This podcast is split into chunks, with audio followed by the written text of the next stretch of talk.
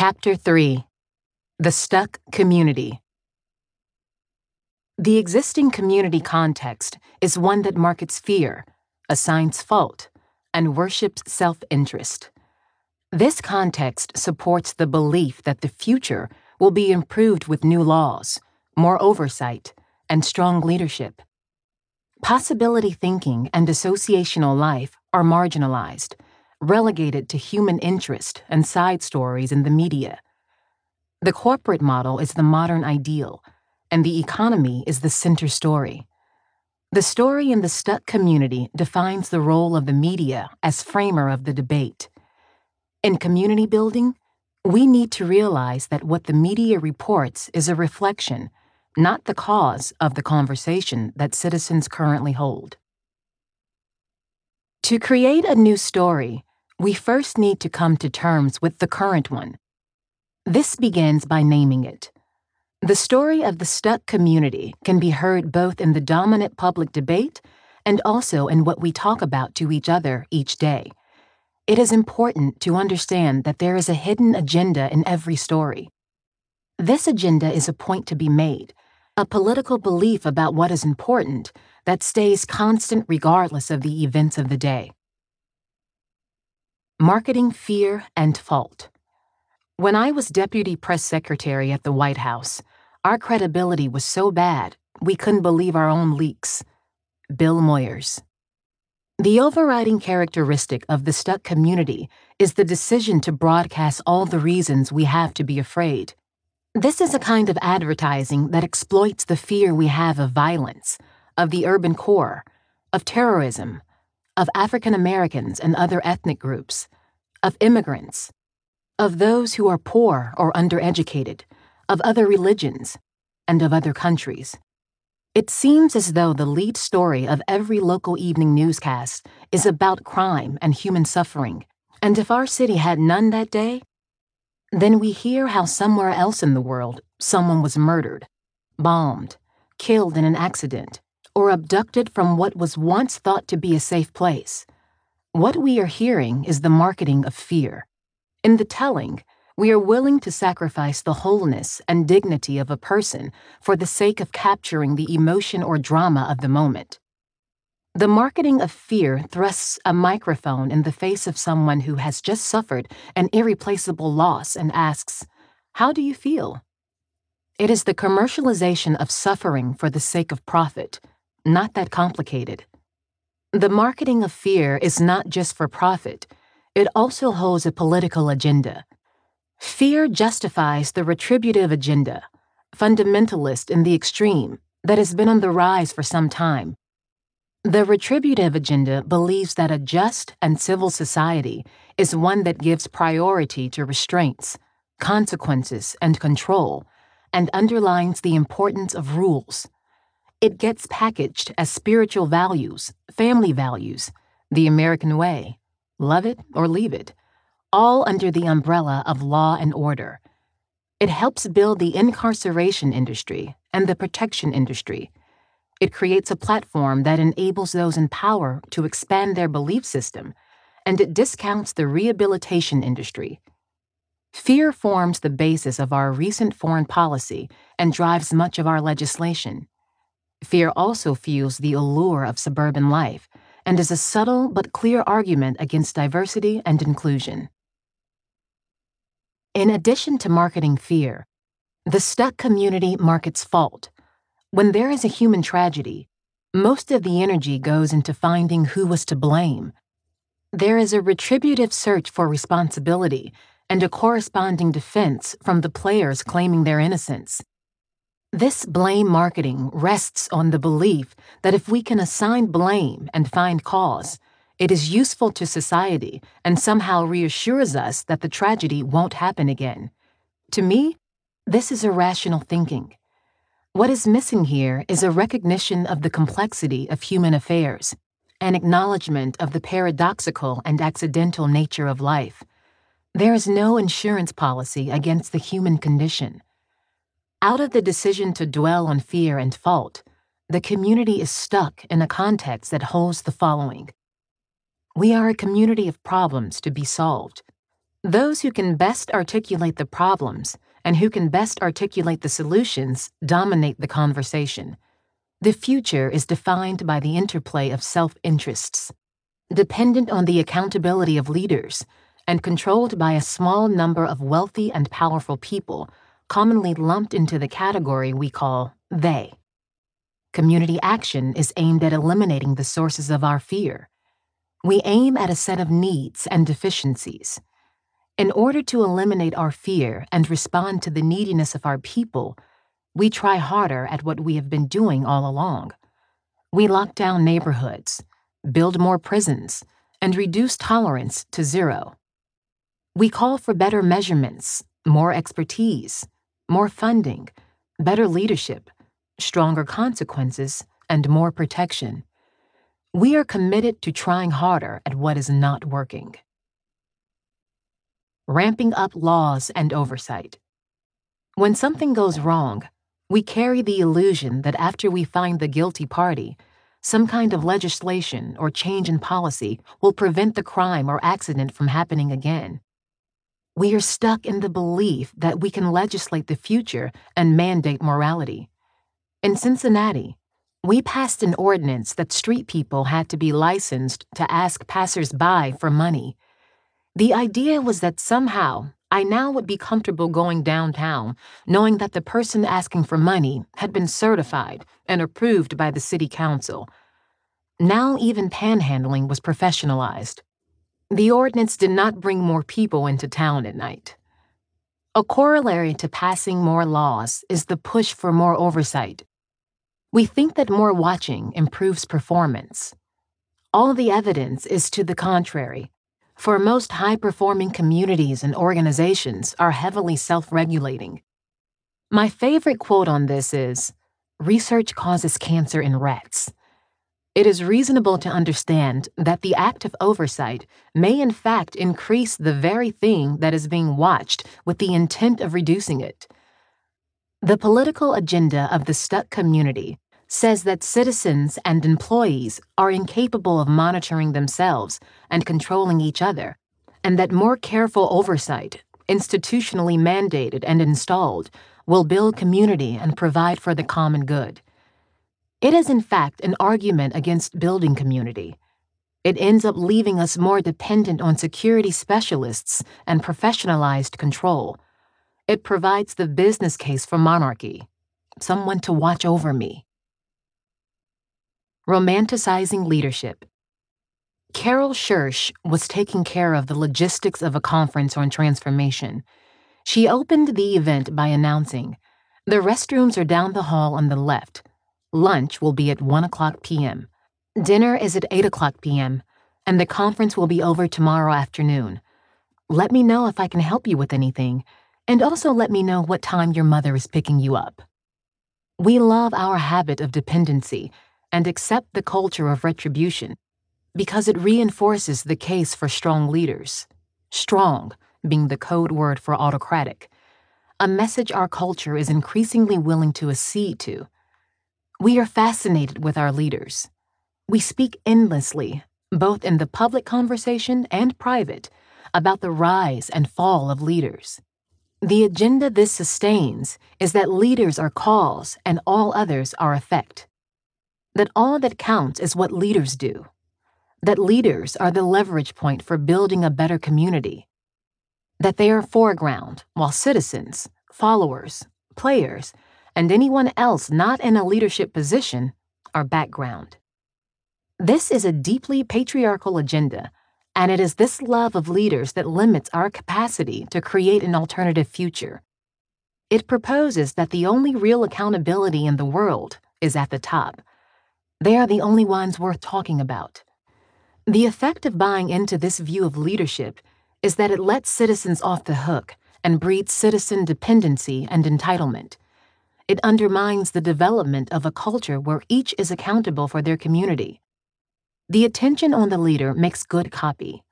It gives us someone to blame and thereby declares our innocence. In its own way, it reinforces individualism puts us in the stance of waiting for the cream to rise, wishing for a great individual to bring light where there is darkness.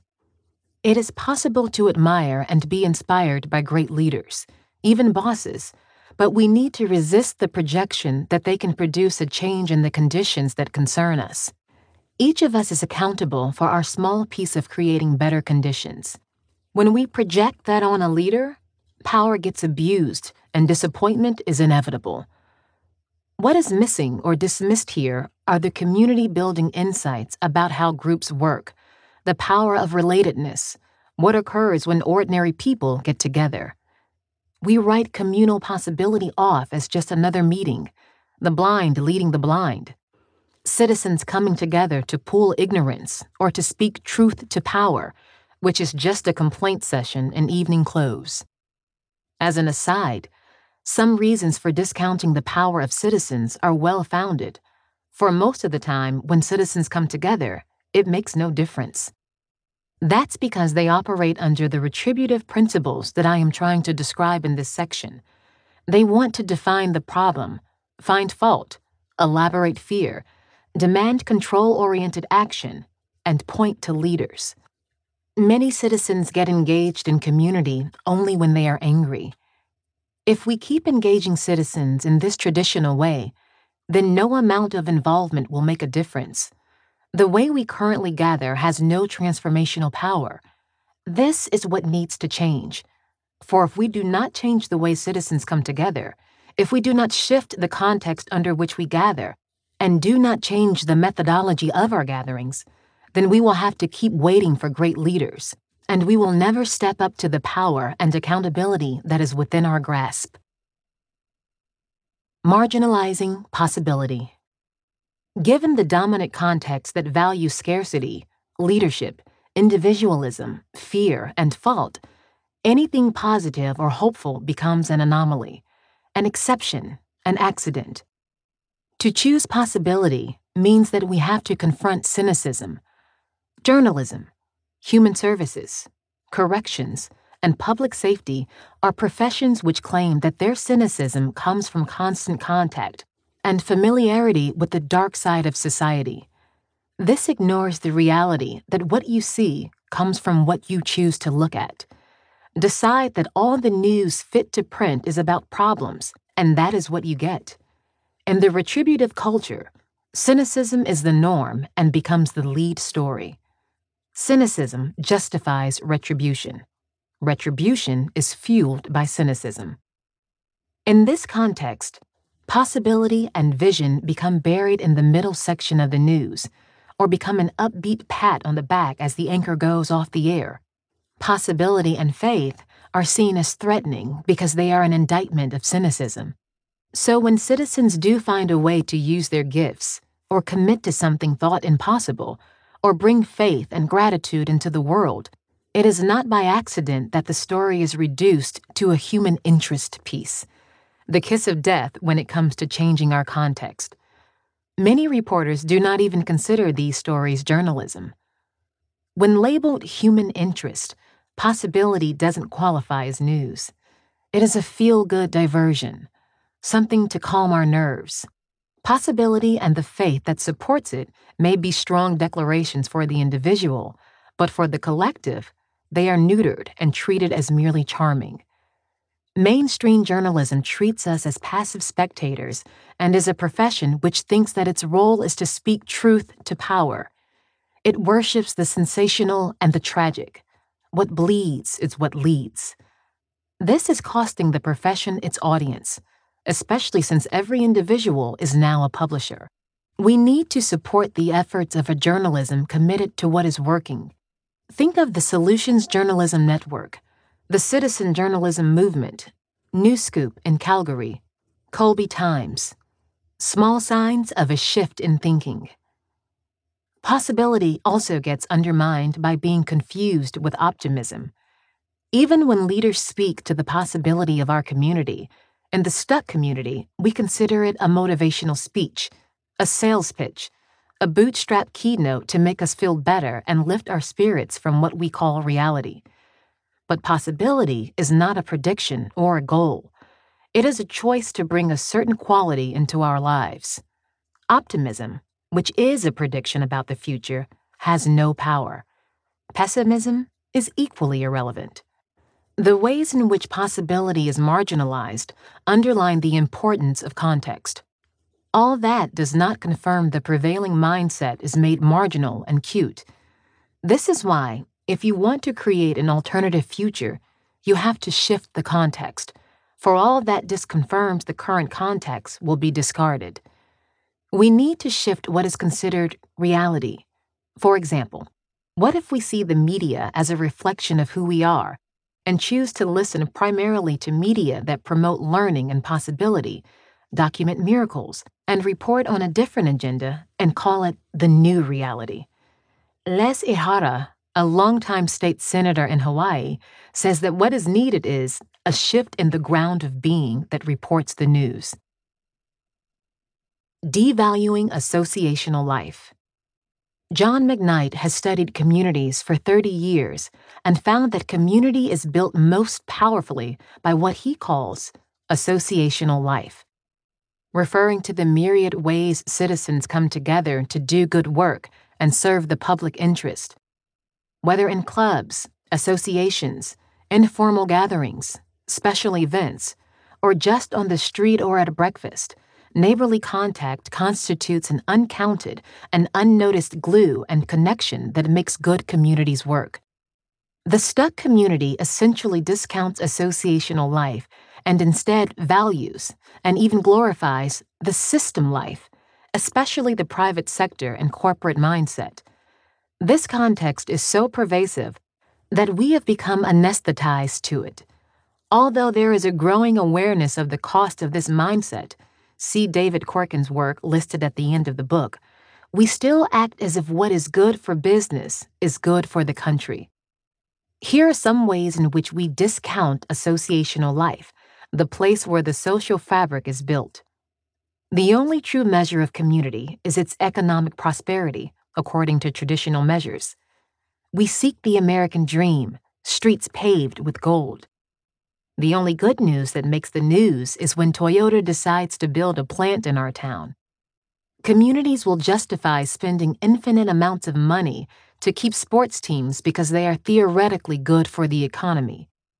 Job creation is the final argument for most of our mistakes, especially when we destroy the neighborhood economy. We measure the neighborhood and the person by their average annual income. We name social services and institutions that serve the public good, not for profits. Not for profit means that service and generosity are defined by what they are not.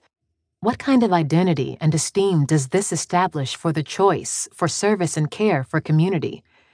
Can you imagine introducing yourself as the name you are not? Hello, my name is not Alice. Well, I would like you to meet my friend, not Roger. There is no identity in that, nothing memorable or recognizable next time we meet. There is a movement to call it the public benefit sector. Not such a bad thing. Associations are under constant pressure to be more corporate, to merge, become more efficient, submit to external oversight, measure harder, and submit to greater accountability. These are core values in the private sector. A natural outgrowth of this is the way many foundations, which exist for the sake of community service, treat corporations as their clients. In the philanthropic world, you also hear people talk about their return on social investment. We use the language of commerce when talking about the field of generosity. The public benefit sector makes front page news only when there is scandal the head of a large agency who spends funds on limousines and high living is on the front page for days. When the same agency softens the landing for people in a tragedy or turns people's lives around, the story is at best a footnote. We marginalize compassion in the public conversation. Here's an example. As an effort to build the image and well being of the city, Go Cincinnati is about streetcars, housing development, and attracting new businesses. It sells hard the strengths of the city, including the arts, entertainment, and sports attractions. All good things to sell and essential to a city that works. What is missing in this conversation and sales pitch is the compassion of a city. Having a large number of social services in a neighborhood is seen as a weakness, not a selling point. The view is that if people need help, if they are vulnerable or in crisis, it is a communal liability. The generosity that serves these people goes unmentioned as an asset. Reinforcing self interest and isolation. These dimensions of the way we talk about our community and the stories we repeatedly tell about our community work together to create an insular mentality. Under the siege of fear, fault, and the rest, people and institutions build a wall around themselves and are primarily concerned with their own interests and survival. This gives us a community in which each sector business, education, government, social service, healthcare is so focused on its own affairs that those who choose to commit to the well being of the whole have a difficult time gaining a foothold. And what exists for our institutions is reinforced by citizens. Citizens mostly get engaged when something threatens their backyard. They show up in public settings when they are angry. They become activated only by local, next door interests. To summarize, the context of retribution and the story that grows out of it cause our attempts to build community to be what actually keeps it unchanged. Our retributive approach to the symptoms of poverty, violence, homelessness, and cynicism does not create these symptoms, but does interfere with their changing. Retribution, by its nature, serves to fragment community and reduce social capital.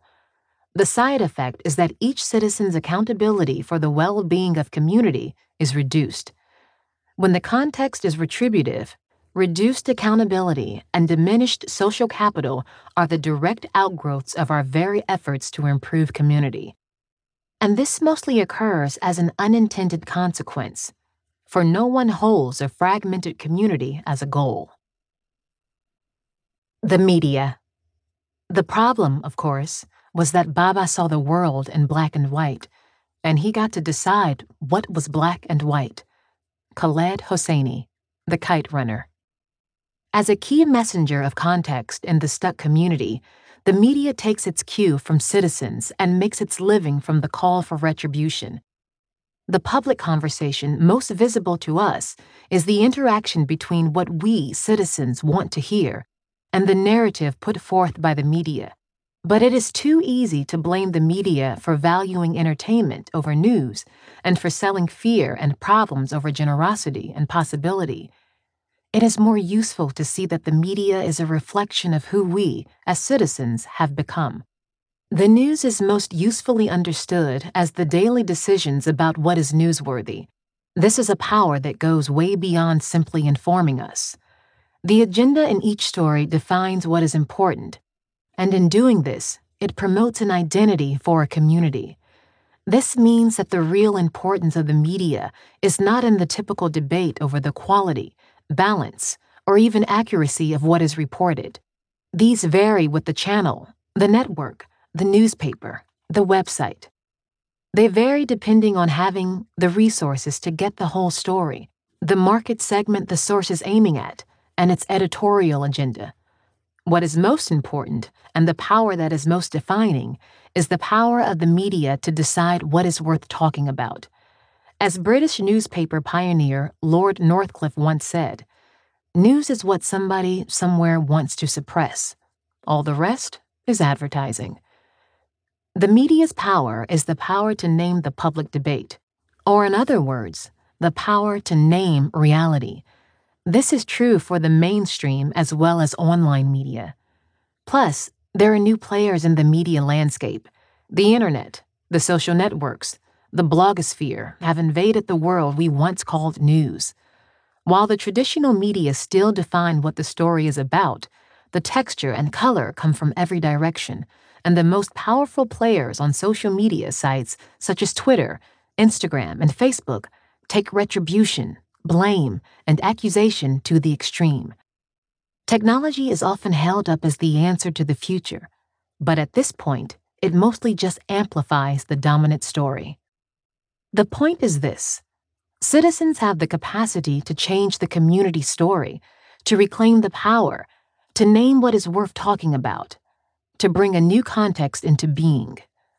Those of us who create the current dominant context for the community conversation drive the conditions that nurture a retributive context and a retributive community.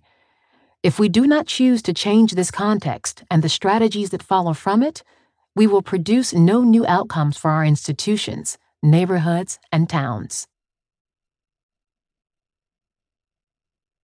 Chapter 4 The Restorative Community Restoration comes from the choice to value possibility and relatedness over problems, needs, self interest, and the rest of the stuck community's agenda. It hinges on the accountability chosen by citizens and their willingness to connect with each other around promises they make to each other. Restoration is created by the kinds of conversations we initiate with each other. These conversations are the leverage point for an alternative future the core question that underlies each conversation is what can we create together? Shifting the context from retribution to restoration will occur through the use of language that moves in the following directions. From problems to possibility, from fear and fault to gifts, generosity and abundance, from law and oversight to social capital and chosen accountability, from the dominance of corporation and systems to the centrality of associational life, and from leaders to citizens. In contrast to the isolating effects of retribution, a restorative experience, relationship, or community produces new energy rather than holding us in place. Restoration is associated with the quality of aliveness and wholeness that Christopher Alexander talks about. This quality is not only in the artifacts, buildings, and spaces that he refers to, but also in the gatherings and conversations we choose to create. The energy crisis we face is not so much about fossil fuels as it is about the calcified experience that is too often created by the way we hold conversations, both publicly and when we come together in more private settings. Restorative community is activated by language of connection and relatedness and belonging, spoken without embarrassment. It recognizes that taking responsibility for one's own part in creating the present situation is the critical act of courage and engagement, which is the axis around which the future rotates. The essence of restorative community building is not economic prosperity or the political discourse or the capacity of leadership. It is citizens' willingness to own up to their contribution or agency in the current conditions, to be humble, to choose accountability, and to have faith in their own capacity to make authentic promises to create the alternative future. This all matters because to achieve what we seek, hinges on the question of accountability. Asking who will be accountable is about asking who will stand up to be counted. In whose hands does transformation rest? It is not by chance that in the United States we have more people in jails and prisons than any other country in the world. We are dominated by the punitive mindset of consequences, of setting examples, of assigning blame when suffering occurs. These are the practices of an imperial culture, which is nourished by fear. Retributive cultures claim to increase accountability, but they actually can't deliver it. Accountability is always a choice. What someone does when no one else is looking. Handcuffs do not get the job done. This means that the essential aspect of the restoration of community is a context in which each citizen chooses to be accountable rather than entitled. This inverts the common use of the word accountability.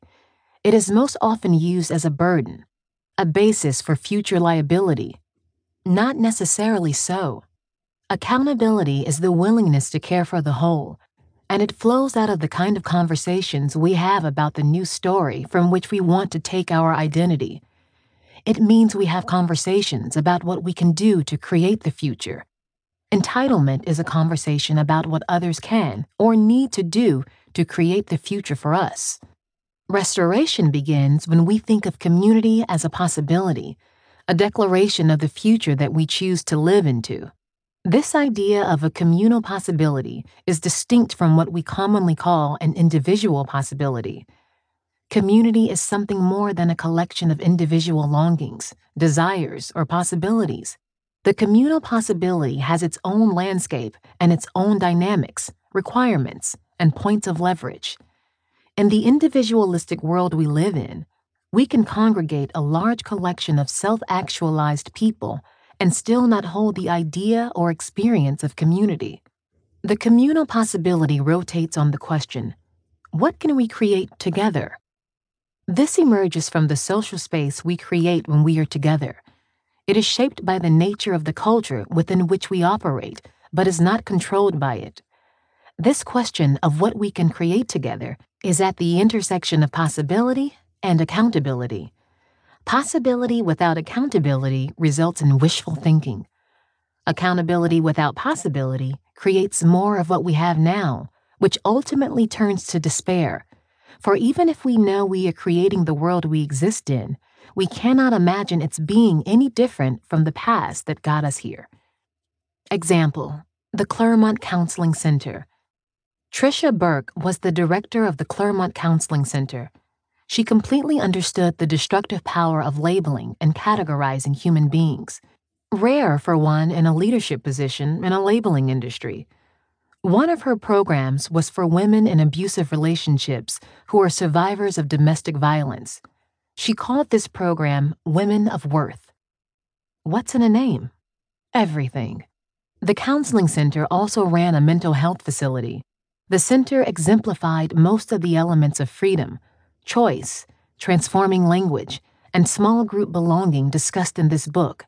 In the mental health program were clients labeled as paranoid schizophrenic, bipolar, and delusional, and people who had a history of state hospital stays.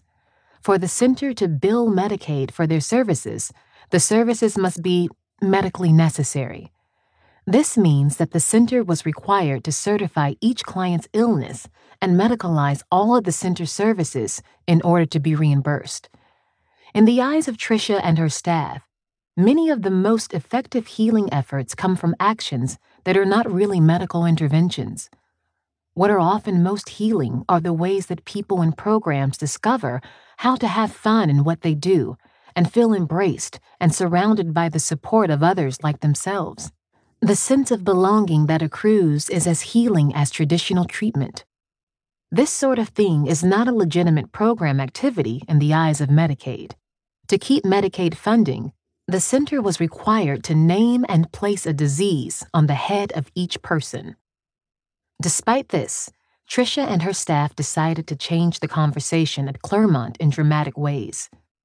They gave up the Medicaid funding for their partial hospital day treatment program and put the clients in charge of the day program. Staff were reassigned to other programs. In doing this, Tricia changed the message to clients from one focusing on their liabilities to one focusing on their possibilities. The organizing questions to members, no longer patients, were What do you like to do? and How do you want to fill your day? The traditional hospital experiences were maintained, but these questions were the organizing principles that guided the healing process. The strategy, then, was to treat members as if they had the capacity to design and structure a good portion of their own time. Phoenix Place, the new name the members chose for this effort, became a member controlled, self governing program.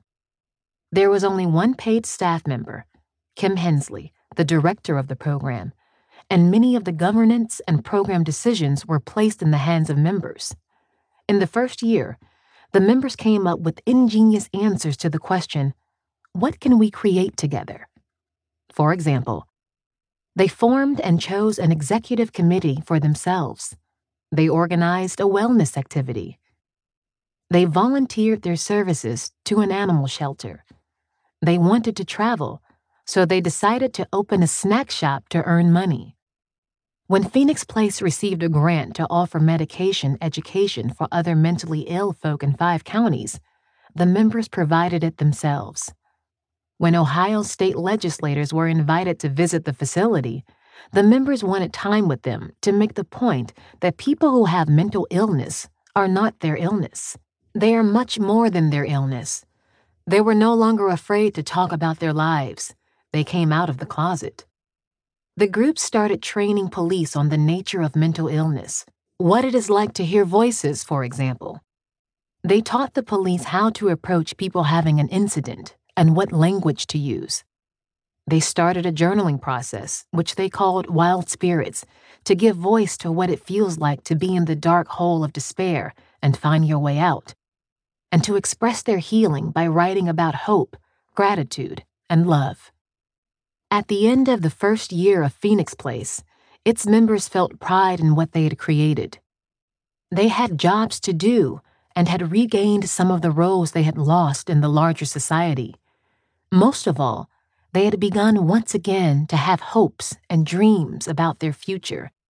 Eventually, they outgrew the small house for Phoenix Place, so they set about raising money for a bigger one by working the concession stands at the Reds and Bengals games and years later, their dream came true. When it did, they wrote a grant proposal to make a video to tell their story. Of course, the story of Phoenix Place and others like it is not all about success and victory. Along the way, Tricia says, it took patience and encouragement to help Phoenix members shift their thinking to believing that they could run their own program. In the beginning, they were angry and felt they were being abandoned. They even picketed the center. Helping them break free of their dependency was difficult. Here is a part I especially like. As part of a program on positive psychology, one exercise was for individuals to complete a questionnaire about their strengths. The members noted that this was the first time in their lives they had ever taken a test and gotten good news from the results. The transition from patient to citizen is always difficult for all of us, not just labeled people, and the trajectory is not always smooth. For example, the departure of the original director of Phoenix Place caused anxiety and worry. The member led executive community began to act superior, controlling, and judgmental, and some of the spirit of community waned. In other words, the community started to function like most traditional executive committees. Eventually, this center and its radical values were absorbed into a more traditional institution of service, which underscores the power of the dominant context. Nothing in Phoenix Place's ending detracts from what it created or what it meant to the people it touched. What is important for each of us is what conclusions we draw from the example, which is the point of context.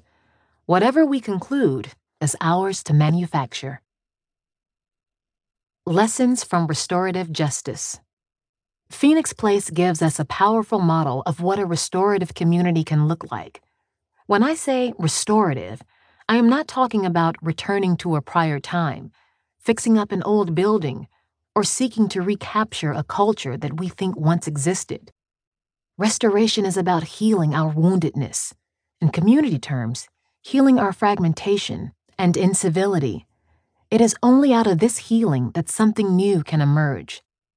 I have been attracted for some time by the way restorative is used in the criminal justice system, which I learned from Barry Stewart, Lee Rush, and others who have created the restorative justice movement. They have given a powerful structure to restoration, and they have done it in a most unlikely place. The intent of restoration in the criminal justice system is to provide a more reconciled path for both the offender and the victim of a crime. This becomes an option for the victim to choose and for the offender to agree to. It also gives a voice to the community, for the community is also wounded by a crime. There are several steps to restoration. They all occur in a meeting. The offender admits to the crime the offender and the victim and their families talk of the cost and damage the crime has caused to all their lives. The offender apologizes for the offense. The offender promises not to do it again, and the offender agrees to some form of restitution for the damage caused. Finally, the victim and their family decide whether to forgive the offender and accept the restitution. If they decide to forgive, then the representatives of the community have a voice in deciding whether to allow the offender to go free and rejoin the community. If the victim and family decide not to forgive, then the offender goes through the regular criminal justice process. On a global scale, restorative justice is similar to the practices of the Truth and Reconciliation Commission in South Africa. These steps contain many of the elements of community building. It is not so much the methodology that concerns us here, but rather the context and spirit that these movements offer us. They show that an alternative to retribution is possible and has worked in the world. This spirit of restoration promises a different future for our communities. Community as conversation. The idea of community restoration becomes concrete when we grasp the importance of language. When we do, we can see how our language or conversation is the action step that makes creating an alternative future possible. Stated simply, we can begin to think of our communities as nothing more or less than a conversation.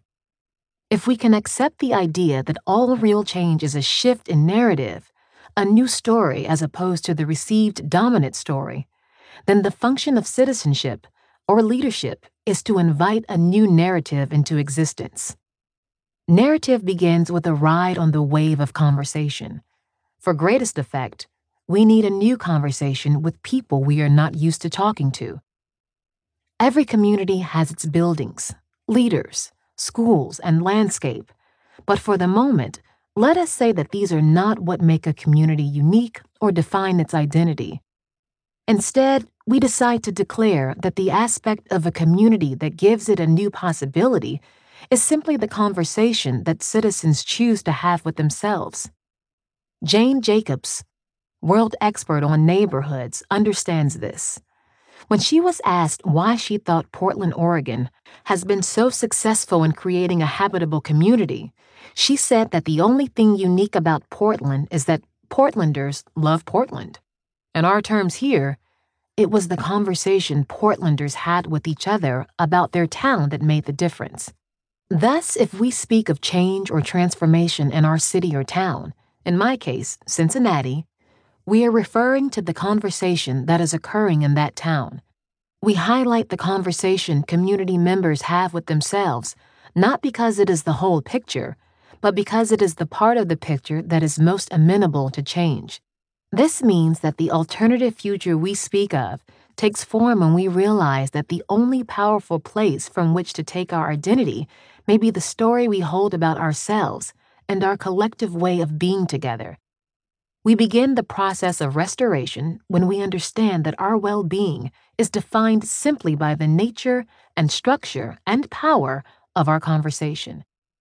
The future of a community then depends on a choice between a retributive conversation, a problem to be solved, and a restorative conversation, a possibility to be lived into.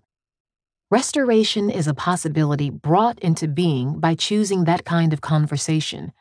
And with that conversation, restoration becomes real and tangible. For once we have declared a possibility, and done so with a sense of belonging and in the presence of others, that possibility has been brought into the room and thus into the institution, into the community. The key phrase here is in the presence of others. When declared publicly, heard, and witnessed by others with whom we have a common interest, at a moment when something is at stake, a possibility is a critical element of communal transformation. This public conversation creates a larger relatedness and transcends a simply individual transformation. In the faith world, this is similar to what has been called bearing witness. We are bringing that into secular practice. Conversations of possibility gone public are not all that restores, but without them, personal and private conversations of possibility have no political currency and therefore no communal power. The Shift to summarize the storyline to this point, our conversations and gatherings have the power to shift the context from retributive community to restorative community. This occurs through questions and dialogue that move us in the following directions from conversations about problems to ones of possibility, from conversations about fear and fault to ones of gifts, generosity, and abundance. From a bet on law and oversight to a preference for building the social fabric and chosen accountability, from seeing the corporation and systems as central to change to seeing associational life as central. From a focus on leaders to a focus on citizens. What these have in common is the movement from centricism and individualism to collectivism and interdependent communalism. This shift has important consequences for our communities. It offers to return politics to public service and restore our trust in leadership. It moves us from having faith in professionals and those in positions of authority to having faith in our neighbors. It takes us into a context of hospitality, wherein we welcome strangers rather than believing we need to protect ourselves from them. It changes our mindset from valuing what is efficient to valuing belonging. It helps us leave behind our penchant for seeing our disconnectedness as an inevitable consequence of modern life and moves us toward accountability and citizenship. Chapter 5 Taking Back Our Projections Citizens become powerful when they choose the context within which they operate. This choosing is difficult because we are seeking an alternative to the received wisdom of the culture. Choosing our own language of context, rather than aligning with the language of the dominant culture, puts the choice into our own hands. It acknowledges that our mindset, even our worldview, is subjective and therefore amenable to change. There is a cost to this, namely, we are subject to doubt and at times loneliness. It is the path of a pioneer. To choose a context conducive to citizenship, we first need to understand the idea of communal projection. Projection is the act of attributing qualities to others that we deny within ourselves. It is expressed in the way we label others, and then build diagnostic categories and whole professions around labeling. The shift away from projection and labeling provides the basis for defining what we mean by authentic citizenship, which is to hold ourselves accountable for the well being of the larger community and to choose to own and exercise collective power rather than defer or delegate it to others. Here is a way of thinking about the shift in context from retribution to restoration. We begin with going deeper into what it means to choose to be accountable, not just for ourselves, but for the world. The reason the retributive context cannot improve the conditions it tries to heal is that it talks a lot about accountability, but does not embody it. The context of retribution itself is actually an ongoing argument against accountability. This happens each time I want to see a change in those people. Those people can be supervisors, top management, the mayor, immigrants, people living in poverty. The list is endless. When I develop prescriptions for their transformation, I am making them the cause of our troubles. I am expressing the belief that if those people were different, our organization, our community would be better. This is the attraction of the marketing of fear and fault and our love of leadership. It is a way of seeking control through the belief that something or someone else is the problem and that the someone else needs to do something different before anything can profoundly get better. And the clincher is that, as holders of the dominant narrative, we believe we know what that something different is. This is the colonial nature of most of our public conversations. On a large scale, it is what drives Great Britain out of the European Union. It is what wants to build a wall to keep the stranger out. It is why my mother was angry with her brother for 40 years. To inquire more deeply into this shift in context, we need to focus on the distinction between culture and context. The common thinking holds that transformation requires a culture change. I am talking here about context, not culture. The reason I use the word context rather than culture is to construct our stance as a matter of choice. Culture is a set of shared values that emerges from the history of experience and the story that is produced out of that. It is the past that gives us our identity and corrals our behavior in order to preserve that identity. Context is the way we see the world. See the world, not remember the world. We conventionally think that our view of the world is based on history, events, and evidence, and this pattern is treated as fact and is decisive. It is called fact, but is only a collective memory, which in the glare of the midday sun I would irreverently call fiction. If this thing we call context were fact, then it would not be amenable to transformation. If context were inevitable and purely based on fact, then we would be condemned to live in fear. We are constantly being sold the fear curriculum so that in time, we begin to think the context of fear is for good cause and data based. In reality, fear rises and falls for more reasons than events would dictate. If we can entertain the thought that fear is the curriculum of the patriarchal element of our culture, then we can understand that the dominant fear conversation is as much a result of marketing and product promotion as it is a response to facts. In the domain of public safety, for instance, there is little relationship between the crime rate and people's attitude about danger. There is evidence that many kinds of crime went down in many major cities in the late 1990s and have stayed down to this present moment. But while crime went down, the public's fear of crime went up. Why? Because while crime was going down, the reporting of crime went up. So the determinant of our fear is partly the retributive agenda, which leads to reporting about how dangerous the world is, and more important, our choice to buy the story. Here is the point. In the retributive context, we act as though fear, fault, dependency on leaders, cynicism, and indifference to associational life are evidence based. If we are committed to a future distinct from the past, then we treat them as a matter of choice, and we call this way of thinking context, not culture. Projection and labeling. You pushed my buttons. I know, but I didn't install them. Author unknown. If the fear retribution cycle is a matter of choice and not an inevitable result of culture, then we have to face the fact that the choice to inhale it must mean it offers us payoffs. One payoff for believing that problems and the suffering in our cities are the inevitable products of modern life and culture is that it lets us off the hook. The payoff begins the moment we believe that problems reside in others and that these others are the ones who need to change. We displace or assign to others certain qualities that in fact have more to do with us than with them.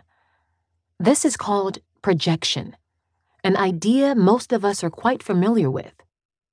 I discuss it here because if we do not take back our projection, a new context and conversation are simply not possible. The essence of our projection is that it places accountability for an alternative future on others. This is the payoff of stereotyping, prejudice, and a bunch of isms that we are all familiar with. This is what produces the other.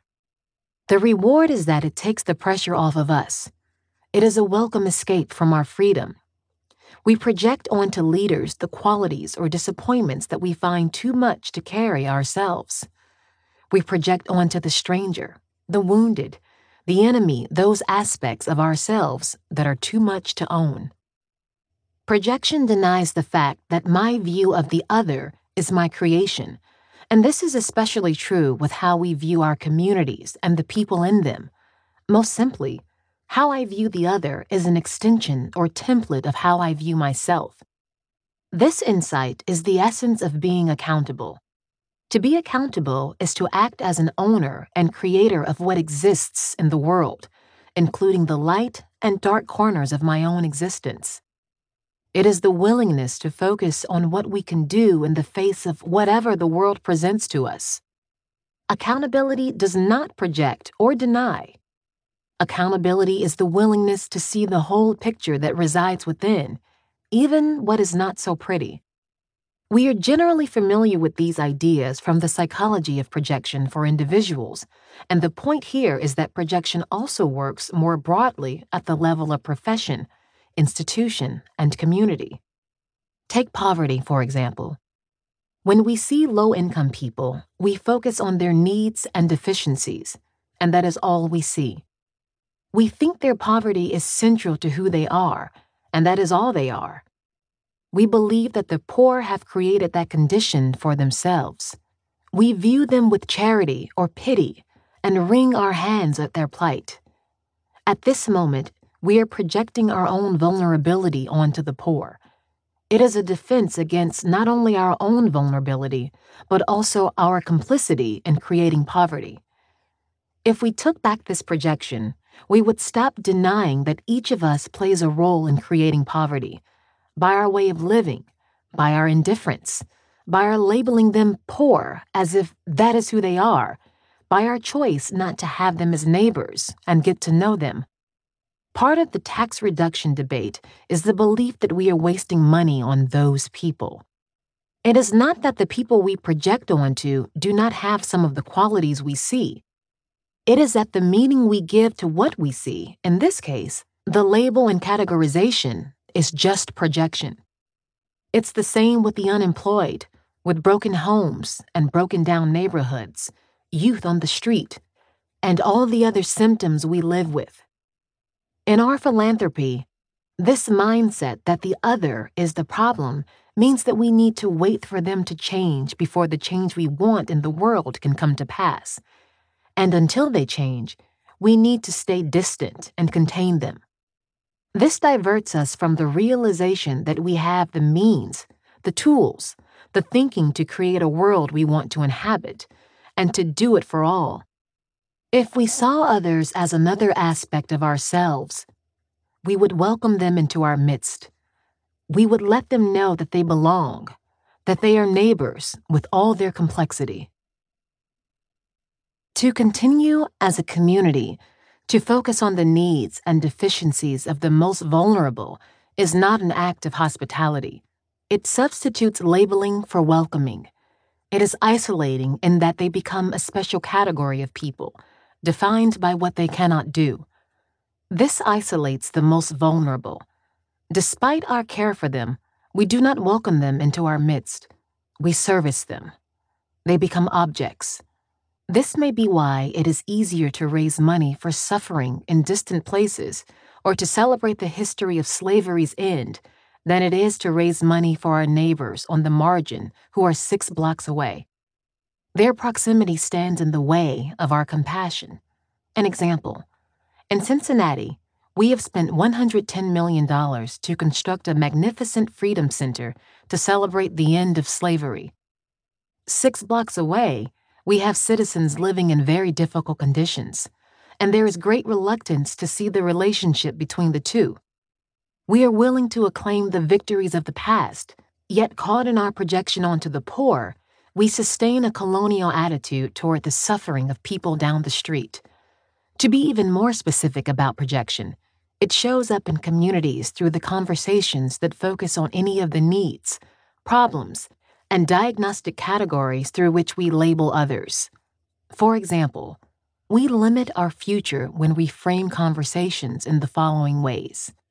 Young people on the corner or out of school become youth at risk. People who serve their time in jail become ex offenders. People who live on the street become homeless or vagrants.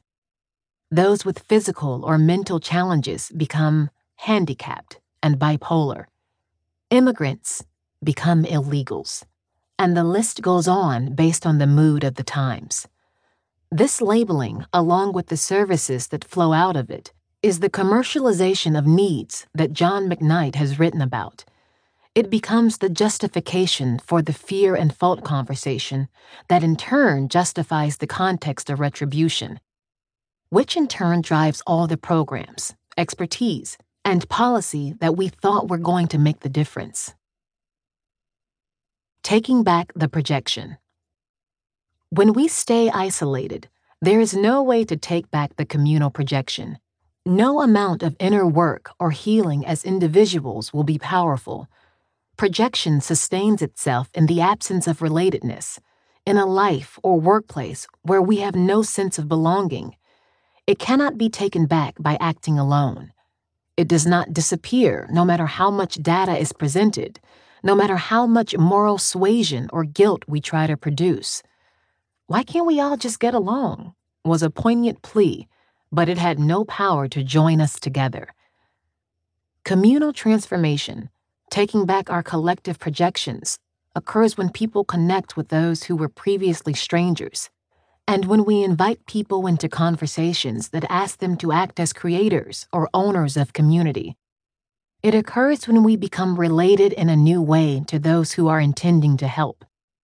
This means we stop labeling others for their deficiencies and focus on their gifts. Example Elements. One example of a place where youth are valued rather than labeled is a center in Cincinnati named Elements. A group of young people have created a hip hop oriented urban art center where 14 to 24 year olds can spend three nights a week learning about writing, performing, disc jockeying, and producing hip hop music, their music. They also learn about graffiti as an art form and breakdancing as a form of entertainment. Elements takes the very things that bother many adults the music, the dancing, the graffiti and treats them as gifts. This is not a recreation center. It is a learning space where youth have to attend programs in order to be in the building. Elements was conceived by young people and young people run it, so that when kids from the street walk into the building, they see a reflection of themselves and know they are welcome. The staff of the place are not professionally trained youth workers. They are young people two steps further down the road who have made a commitment and sacrifice to care for those coming behind them. The goal of Elements is not specifically to provide careers in these entertainment fields that would be making a promise that is unreal. The goal is to give young people an experience of what they can create, a sense of the value they have inside themselves. The ultimate goal is to offer them a new possibility for their lives. It also serves to overcome the isolation of urban youth. When they walk in the door for the first time, if you ask them how many adults in their life have their best interest at heart, their answer is one or two. If you ask them the same question after they have participated in elements for six months, the answer is four to five. This experience makes the difference. When they are less isolated and have adults interested in their well being, they have the will to retreat from the street culture and begin to construct a more productive life for themselves. Nothing guarantees that a young person will see a new possibility but we can create the conditions where that choice is more likely. The transformation we seek occurs when these two conditions are created, when we produce deeper relatedness across boundaries, and when we create new conversations that focus on the gifts and capacities of others. These conditions allow us to focus on our connectedness rather than on our differences. We no longer need to take our identity from being right about them or from continuing to see them as individuals with needs or as people somehow less than us. It puts an end to our need to declare victory. The differences, instead of being problems to solve, become a source of vitality, a gift. In the language of community transformation, this is what it means to be accountable. At these moments, we become owners, with the free will capable of creating the world we want to inhabit we become citizens. Chapter 6 The Inversion into Citizen Choosing to be accountable for the whole, creating a context of hospitality and collective possibility, acting to bring the gifts of those on the margin into the center, these are some of the ways we begin to create a community of citizens. To reclaim our citizenship is to be accountable, and this comes from the inversion of what is cause and what is effect. When we are open to thinking along the lines that citizens create leaders, that children create parents, and that the audience creates the performance, we create the conditions for widespread accountability and the commitment that emerges from it. This inversion may not be the whole truth, but it is useful. If what holds the possibility of an alternative future for our community is our capacity to come fully into being as citizens, then we have to talk about this word citizen. Our definition here is that a citizen is one who is willing to be accountable for and committed to the well being of the whole. That whole can be a city block, a workplace, a community, a nation, the earth. A citizen is one who produces the future, someone who does not wait, beg, or dream for the future. The antithesis of being a citizen is being a consumer or a client, another idea that John McKnight has been so instructive about. Consumers give power away. They believe that their own needs can be best satisfied by the actions of others, whether those others are elected officials, top management, social service providers, or the shopping mall. Consumers also allow others to define their needs if leaders and service providers are guilty of labeling or projecting onto others the needs to justify their own style of leadership or service they provide, consumers collude with them by accepting others' definition of their needs. This provider, consumer transaction, is the breeding ground for entitlement, and it is unfriendly to our definition of citizen and the power inherent in that definition. The meaning of citizenship. The conventional definition of citizenship is concerned with the act of voting and taking a vow to uphold the Constitution and laws of a country. This is narrow and limiting. Too many organizations that are committed to sustaining democracy in the world and at home have this constrained view of citizenship.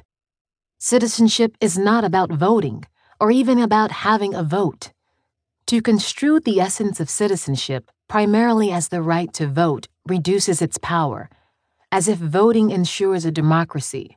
It is certainly a feature of democracy, but as Fareed Zakaria points out in his book, The Future of Freedom, the right to vote does not guarantee a civil society, or in our terms, a restorative one. When we think of citizens as just voters, we reduce them to being consumers of elected officials and leaders. We see this most vividly at election time, when candidates become products, issues become the message, and the campaign is a marketing and distribution system for the selling of the candidate. Great campaign managers are great marketers and product managers. Voters become target markets, demographics, whose most important role is to meet in focus groups to respond to the nuances of message. This is the power of the consumer, which is no power at all. Through this lens, we can understand why so many people do not vote. They do not believe that their action can impact the future. It is partly a self chosen stance and partly an expression of the helplessness that grows out of a retributive world this way of thinking is not an excuse not to vote, but it does say that our work is to build the capacity of citizens to be accountable and to become creators of community. We can see most clearly how we marginalize the real meaning of citizen when the word becomes politicized as part of the retributive debate. We argue over undocumented workers, immigration, and the rights of ex felons and even their children we politicize the issue of English as the official language and building a new wall on the Rio Grande that we will have to tear down someday. Citizenship as the willingness to build community gets displaced by isolationism in any form. It is not by accident that the loudest activists for finding and deporting undocumented workers are some of the leaders of the fear, oversight, safety, and security agenda they are the key beneficiaries of the retributive society. If we want community, we have to be unwilling to allow citizenship to be co opted in this way. The idea of what it means to be a citizen is too important and needs to be taken back to its more profound value. Citizenship is a state of being. It is a choice for activism and care. As a citizen, you are someone who is willing to do the following hold yourself accountable for the well being of the larger collective of which you are a part. Don't answer the question, What's in it for me? When asked, simply say, I don't know. Choose to own and exercise power rather than defer or delegate it to others. Set aside your wish for great leadership. You may be it. How enticing is that? Enter into a collective possibility that gives hospitable and restorative community its own sense of being. Acknowledge that community grows out of citizens deciding to trust each other and cooperate to make this place better. Community is built not by specialized expertise or great leadership or improved services. It is built by great local people deciding to do something useful together attend to the gifts and capacities of all others, and act to bring the gifts of those on the margin into the center. Find a way to do this each time you meet. To understand our gifts, we need to hear about them from each other as a practice for ending a gathering. Citizenship is the knowledge that I have contributed something of value. I have to hear to believe it. The inversion of cause. The chicken is the egg's way of reproducing itself. Peter Koestenbaum. To create communities where citizens reclaim their power, we need to shift our beliefs about who is in charge and where power resides.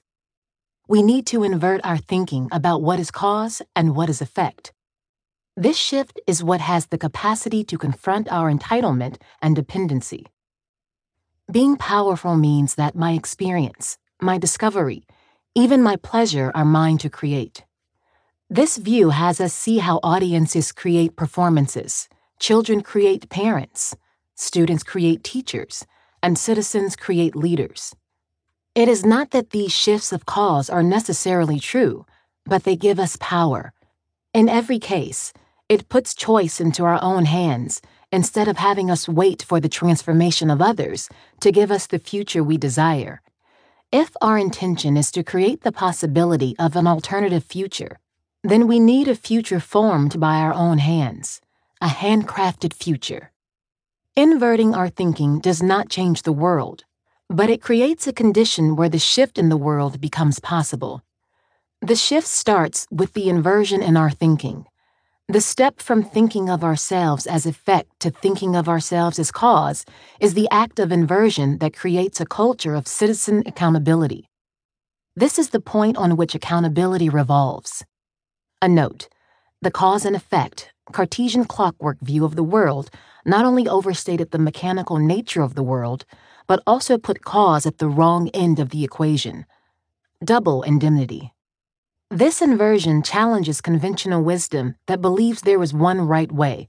And by inversion, I mean a real inversion 180 degrees, not 179 degrees. This is not the time for compromise or balance.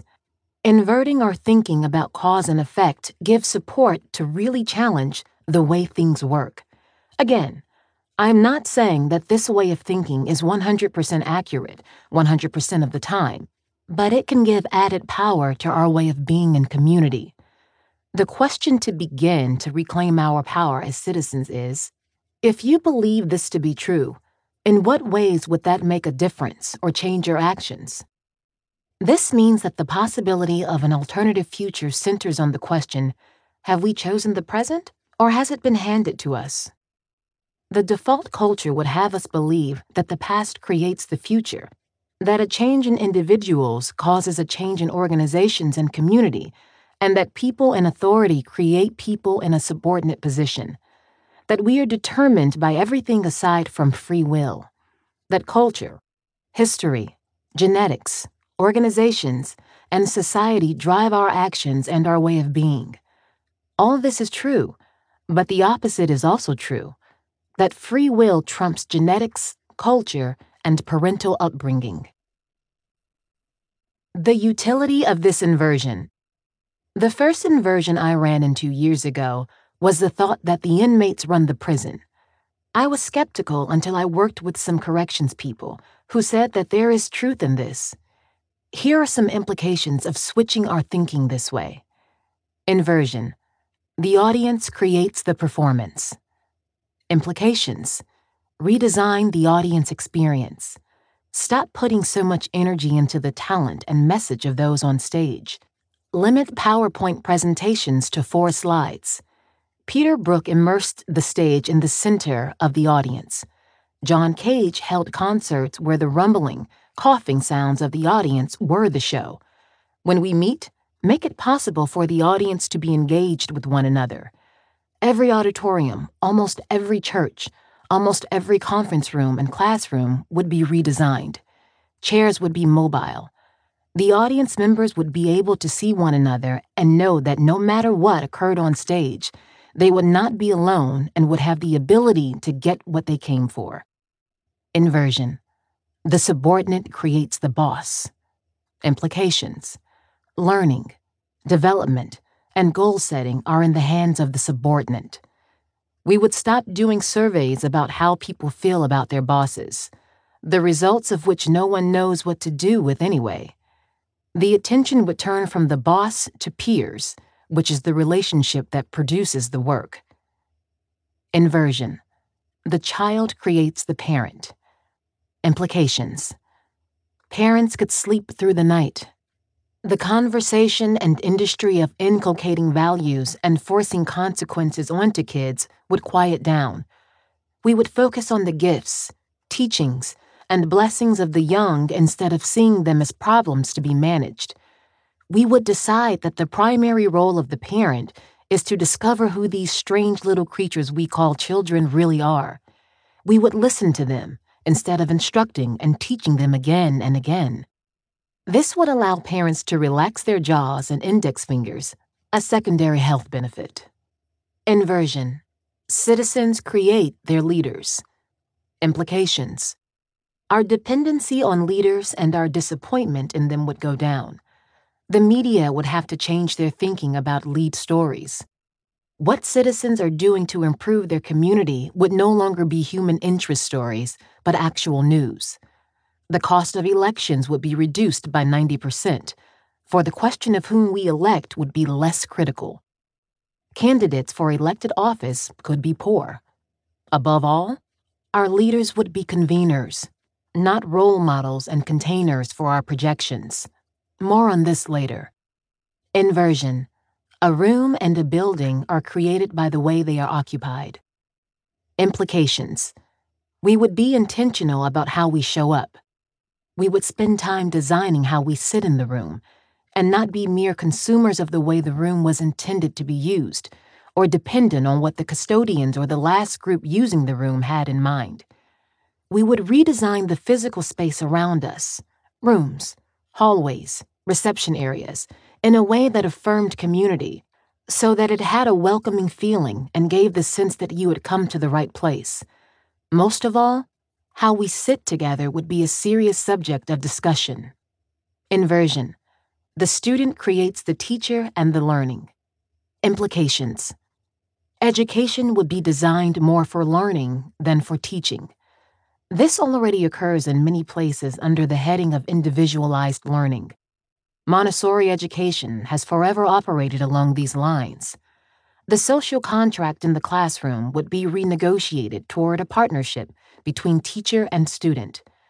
Students would set goals for themselves and be responsible for the learning of other students. Simple ideas, powerful ideas, still rare in practice. This would also find a resting place for standardized testing and the colonial drive for a core curriculum. Inversion Youth create adults.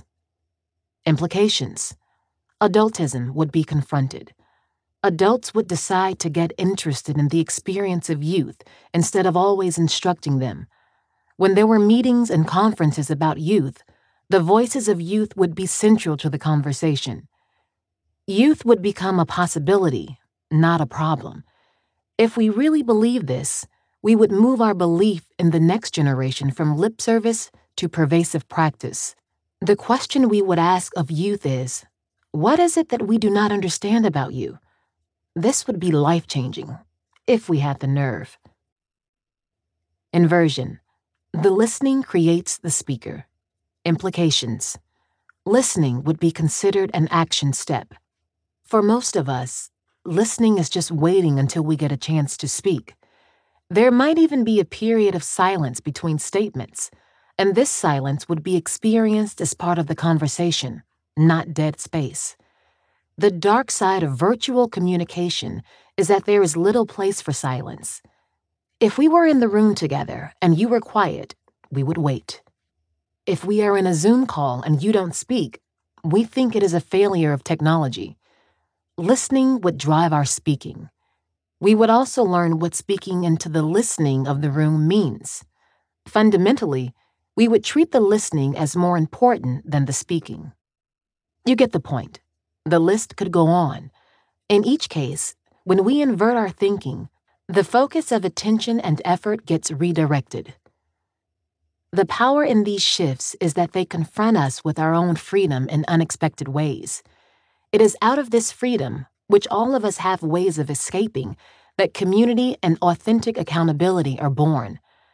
I will be an accountable possibility for only that which I have had a hand in creating, my life and community included. The politics of this is that the inversion of cause refocuses my attention from that person in authority, leader, performer, parent, warden, to that person who, together with others, also holds the real power not to overdo this perspective, for leader, performer, parent, and warden are critical partners in community. It's just that they are not the primary or sole proprietors we have construed them to be. We will never eliminate our need for great leaders and people on the stage. We just cannot afford to put all our experience and future in their hands. There is no need to argue about this idea of inversion, only to play with its utility. A given inversion may not be true, but it is useful in the way it gives us power to evoke the kind of citizen we have defined as crucial to a true community. People who work in the civic arena have a certain cynicism about citizens. For example, they talk about how hard it is to get parents involved in their child's school, about how few people show up at council and board meetings unless they are angry, about how such a small number of people are really active in their community. There is truth to this view. It is not just cynicism, it is pretty accurate observation. What restores community is to believe that we play a role in constructing this condition. It is not in the nature of people to be apathetic, entitled complainers. To state the issue simply, as long as we see leader as cause, we will produce passive, entitled citizens. We will put our attention, our training, and our resources wherever we think cause resides. When we see citizen as cause, then this will shift our attention and our wealth and the energy and creativity that go with them. This shift in thinking about cause and effect creates the belief that in each case, including our individual lives, choice and destiny replace accident and fate. No small thing. A word about accountability. One cost of the retributive conversation is that it breeds entitlement. Entitlement is essentially the conversation. What's in it for me? It expresses a consumer mentality, and the economist tells us that only what is scarce has value. Entitlement is the outcome of a patriarchal culture, which I have discussed too often in other books. But for this discussion, I'll simply say that if we create a context of fear, fault, and retribution, then we will focus on protecting ourselves, which plants the seed of entitlement. The cost of entitlement is that it is an escape from accountability and soft on commitment. What is interesting is that the existing public conversation claims to be tough on accountability, but the language of accountability as it is used in a retributive context is code for control High control systems are unbearably soft on accountability. They keep screaming for tighter controls, new laws, and bigger systems, but in the scream, they expose their weakness. The weakness in the dominant view of accountability is that it thinks people can be held accountable, that we can force people to be accountable. Despite the fact that it sells easily, it is an illusion to believe that retribution, incentives, legislation, new standards, and tough consequences will cause accountability. This illusion is what creates entitlement, and worse, it drives us apart. It does not bring us together. It turns neighbor against neighbor. It denies that we are our brother's keeper. Every colonial and autocratic regime rises to power by turning citizens against each other. To control a culture, fear has to be sold through the central control of the media, by the crisis based storyline of journalism Community is built by the stories of success. Community is undermined by finding who was at fault. This is the methodology of empire. To see our conventional thinking about accountability at work, notice the conversations that dominate our meetings and gatherings. We spend time talking about people not in the room. If not that, our gatherings are designed to sell, change, persuade, and influence others as if their change will help us reach our goals. These conversations do not produce power, they consume it. Chosen accountability, commitment, and the use of force. Commitment and accountability are forever paired with each other and linked with creating community. None exists without the others. Accountability is the willingness to care for the well being of the whole Commitment is the willingness to make a promise with no expectation of return. The economist would say this smacks of altruism, and so be it. What community requires is a promise devoid of barter and not conditional on another's action. Without that, we are constantly in the position of reacting to the choices of others, which means that our commitment is conditional. This is barter, not commitment. The choice of constantly reacting to the choices of others is increased cynicism and helplessness. The ultimate cost of cynicism and helplessness is that we resort to the use of force. In this way, the barter mentality that dominates our culture proliferates force.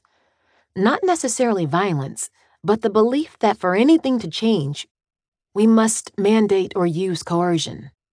The use of force is an end product of retribution, which rejects altruism and a promise made for its own sake. It rejects the idea that virtue is its own reward. Commitment is the antithesis of entitlement and barter. Unconditional commitment with no thought to, what's in it for me, is the emotional and relational essence of community. It is what some call integrity, fidelity, honoring your word. Commitment is to choose a path for its own sake. This is the essence of power. Mother Teresa got this. When asked why she worked with people one at a time rather than caring more about having impact on a larger scale, she replied, I was called by faith, not by results. If you want to join the chorus arguing with Mother Teresa, be my guest. Chapter 7 the Transforming Community. Conventional thinking about communal transformation believes that focusing on large systems, better leaders, clearer goals, and more controls is essential, and that emphasizing speed and scale is critical. The conventional belief is that individual transformation leads to communal transformation. Our explorations to this point lead instead to the understanding that transformation occurs when we focus on the structure of how we gather and the context in which the gatherings take place, when we work hard on getting the questions right, when we choose depth over speed and relatedness over scale. We also believe that problem solving can make things better, but cannot change the nature of things. Community transformation calls for citizenship that shifts the context from a place of fear and fault, law and oversight, corporation and systems, and preoccupation with leadership to one of gifts, generosity, and abundance, social fabric and chosen accountability, and associational life and the engagement of citizens. These shifts occur as citizens face each other in conversations of ownership and possibility to be more specific, leaders are held to three tasks to shift the context within which people gather, name the debate through powerful questions, and listen rather than advocate, defend, or provide answers. The mindset that we can program and problem solve our way into a vision does not take into account the complexity and relational nature of community. It undervalues the importance of context and the linguistic, conversational nature of community. If we want to see a change in our communities, we must let go of the conventional or received wisdom about how change occurs. This means we reject or at least seriously question the beliefs that communal change will occur in the following circumstances. We count on an aggregation of individual changes. We have seen this in attempts by large organizations trying to change their culture through large scale trainings and change efforts. Communities initiate large scale dialogue programs and book clubs where many are simultaneously reading the same book. No matter how well intentioned, these efforts largely fall short of their goals. Why? Because individuals' lives are touched by the organizational culture and the community are unmoved. What's missing is that these efforts do not recognize that there is such a thing as a collective body. A community benefits from shifts in individual consciousness, but needs a communal connectedness as well, a communal structure of belonging that produces the foundation for the whole system to move. This is why it is so frustrating to create high performance and consciousness in individuals and in individual institutions, and then find that they have so little impact on the social capital or fabric of the community. We think in terms of scale and speed. As David Bornstein has so clearly pointed out, something shifts on a large scale only after a long period of small steps organized around small groups patient enough to learn and experiment and learn again. Speed and scale are the arguments against what individual and communal transformation requires. They are a hallmark of the corporate mindset. When we demand more speed and scale, we are making a coded argument against anything important being any different. We stay focused on large systems and top leaders to implement better problem solving clearer goals and vision, and better control of the process. Large system change is useful, but transforming action is always local, customized, unfolding, and emergent. The role of leaders is not to be better role models or to drive change. Their role is to create the structures and experiences that bring citizens together to identify and solve their own issues. Communal transformation does occur when we accept the following beliefs. We focus on the structure of how we gather and the context in which our gatherings take place. Collective change occurs when individuals and small diverse groups engage one another in the presence of many others doing the same. It comes from the knowledge that what is occurring in one space is similarly happening in other spaces especially ones where I do not know what they are doing. This is the value of a network, or even a network of networks, which is today's version of a social movement. In paying attention to the structure and context of our gatherings, we declare our faith in restoration.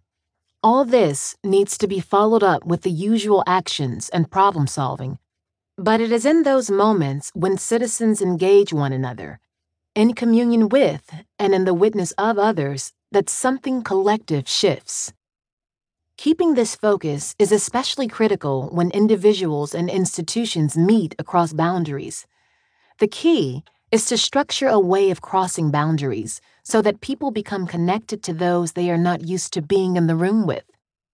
Every gathering, in its composition and in its structure, has to be an example of the future we want to create. If this is achieved in this gathering, then that future has occurred today, and there is nothing to wait for. Pretty zen. We work hard on getting the questions right. This begins by realizing that the questions themselves are important, more important than the answers. The primary questions for community transformation are how do we choose to be together? And what do we want to create together? These are different from the primary questions for individual transformation, which are How do I choose to be in whatever setting I find myself in? And What am I called to do in this world? We choose depth over speed and relatedness over scale. The question, What do we want to create together? is deceptively complicated. It implies a long journey crossing social, class, and institutional boundaries. Depth takes time and the willingness to engage. Belonging requires the courage to set aside our usual notions of action and of measuring success by the numbers touched. It also means that while we keep our own point of view, we leave our self interest at the door and show up to learn rather than to advocate. These are the conditions whereby we find new places where we belong. Choosing possibility over problem solving. Creating a future is different from defining a future. If our goal is to build social capital and to change the way that citizens are engaged with each other, then we have to shift our thinking about the roles that traditional strategy and problem solving take. We talked earlier about valuing gifts and possibility over needs and problems. Now we can be more detailed about what this looks like.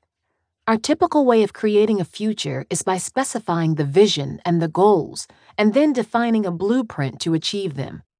This is called a destination strategy for solving problems. Here are the strategic elements of traditional problem solving Identify a need, find a problem, need, or deficiency that we want to fix or improve. Study and analyze the need. Do research, assemble facts, survey people, and organize survey results and data to make a compelling case for change. Search for solutions. Brainstorm alternatives. Benchmark where others have solved this deficiency. Bring in experts, consultants, academics, former leaders, and former public officials to provide good approaches. Establish goals. Set realistic and achievable goals based on the vision Define outcomes and narrow the effort toward results that can be achieved. The quicker and lower the cost, the better. Search for the low hanging fruit. Maybe initiate a pilot project to prove the viability of the strategy. Laminate the vision, mission, and goals to demonstrate the permanence of this intention. Bring others on board. Sell to key leaders meet with citizens to define the effort and name the playing field. Enlist organizations and individuals to create an alliance for change. Publicize the burning platform and stress the urgency and the need for quick results. Give wide distribution to the laminate. Implement. Launch the program and drive it forward. Stay on message and measure at frequent intervals. Hold people accountable for results fulfilling promises, and showing outcomes. Declare to others how accountable we are. Loop back. When the world intervenes and creates a bump in the road, begin the problem solving anew, identifying what went wrong and who was responsible, and initiating a clear oversight process so that this will not happen again. The essence of these classic problem solving steps is the belief in a blueprint we are all problem solvers, action oriented and results minded. It is illegal in this culture to leave a meeting without a to do list. We want measurable outcomes, and we want them now. And this all has such face validity that it seems foolish to argue in any way against it. Also, this way of thinking does indeed work for many things, especially for the material world. It does not work well with human systems or when the desire is to create something out of nothing. We still believe that in building a community, we are in effect building and operating a clock. Once again, problem solving can make things better, but it cannot change the nature of things. This insight is at the center of all the thinking about complex adaptive systems, emergent design, and the organic and self regulating nature of the universe. The limitations of a clockwork strategy for the future can be seen in one of the most popular forms of community problem solving creating a vision. Most communities have at some point described a vision for themselves. These visions are developed as a way of defining the destination. The new millennium was a great occasion for this. Now the horizon has shifted to 2030. These types of visions have value in that they bring many people together for the sake of development, and they give form to the optimism we hold for ourselves. But they are limited in their power to transform because they assume that a defined destination can be reached in a linear path from where we are today. Most visions are based on the belief that we know a lot about what constitutes an ideal or healthy community, which is true. There are many wonderful books that describe what a great community looks like. Jane Jacobs crystallized our thinking about the power of street life. Robert Putnam raised our consciousness about the centrality of social capital. John McKnight's work has built wide support for asset based community development. The challenge for community building is this while visions, plans, and committed top leadership are important, even essential, no clear vision, nor detailed plan, nor committed group leaders have the power to bring this image of the future into existence without the continued engagement and involvement of citizens. In most instances, Citizens' engagement ends when the plan is in place. The implementation is put in the hands of the professionals. In concept, the master plan provides some parameters for development and the use of space, but in real life, it usually is a call to let the arguing begin. For all its utility, it rarely builds interdependence or strengthens the social fabric of a place. What brings a fresh future into being is citizens who are willing to self organize. An alternative future needs the investment of citizens, leaders not in top positions, who are willing to pay the economic and emotional price that creating something really new requires. Therefore, the challenge for every community is not so much to have a vision of what it wants to become, or a plan, or specific timetables. The real challenge is to discover and create the means for engaging citizens that brings a new possibility into being. To state it more precisely, what gives power to communal possibility is the imagination and the authorship of citizens led through a process of engagement. This is an organic and relational process. This is what creates a structure of belonging. This is more critical than the vision and the plan. Example Covington. In Covington, Kentucky, several city institutions together chose to use this kind of community building as a way of developing a strategic plan for its civil servants and citizens. City Manager Jay Fossett, the head of the Center for Great Neighborhoods, Tom DiBello, and the head of the local business association, Gina Breyfogle, asked for help with a series of citizen gatherings to create the agenda for the city following the protocol suggested in this book. Under the leadership of Jeff Stec, a very talented local community builder, we invited the citizens of Covington to four public gatherings.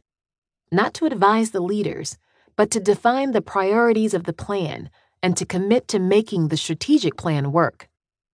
500 people in a town of 44,000 showed up to do just this.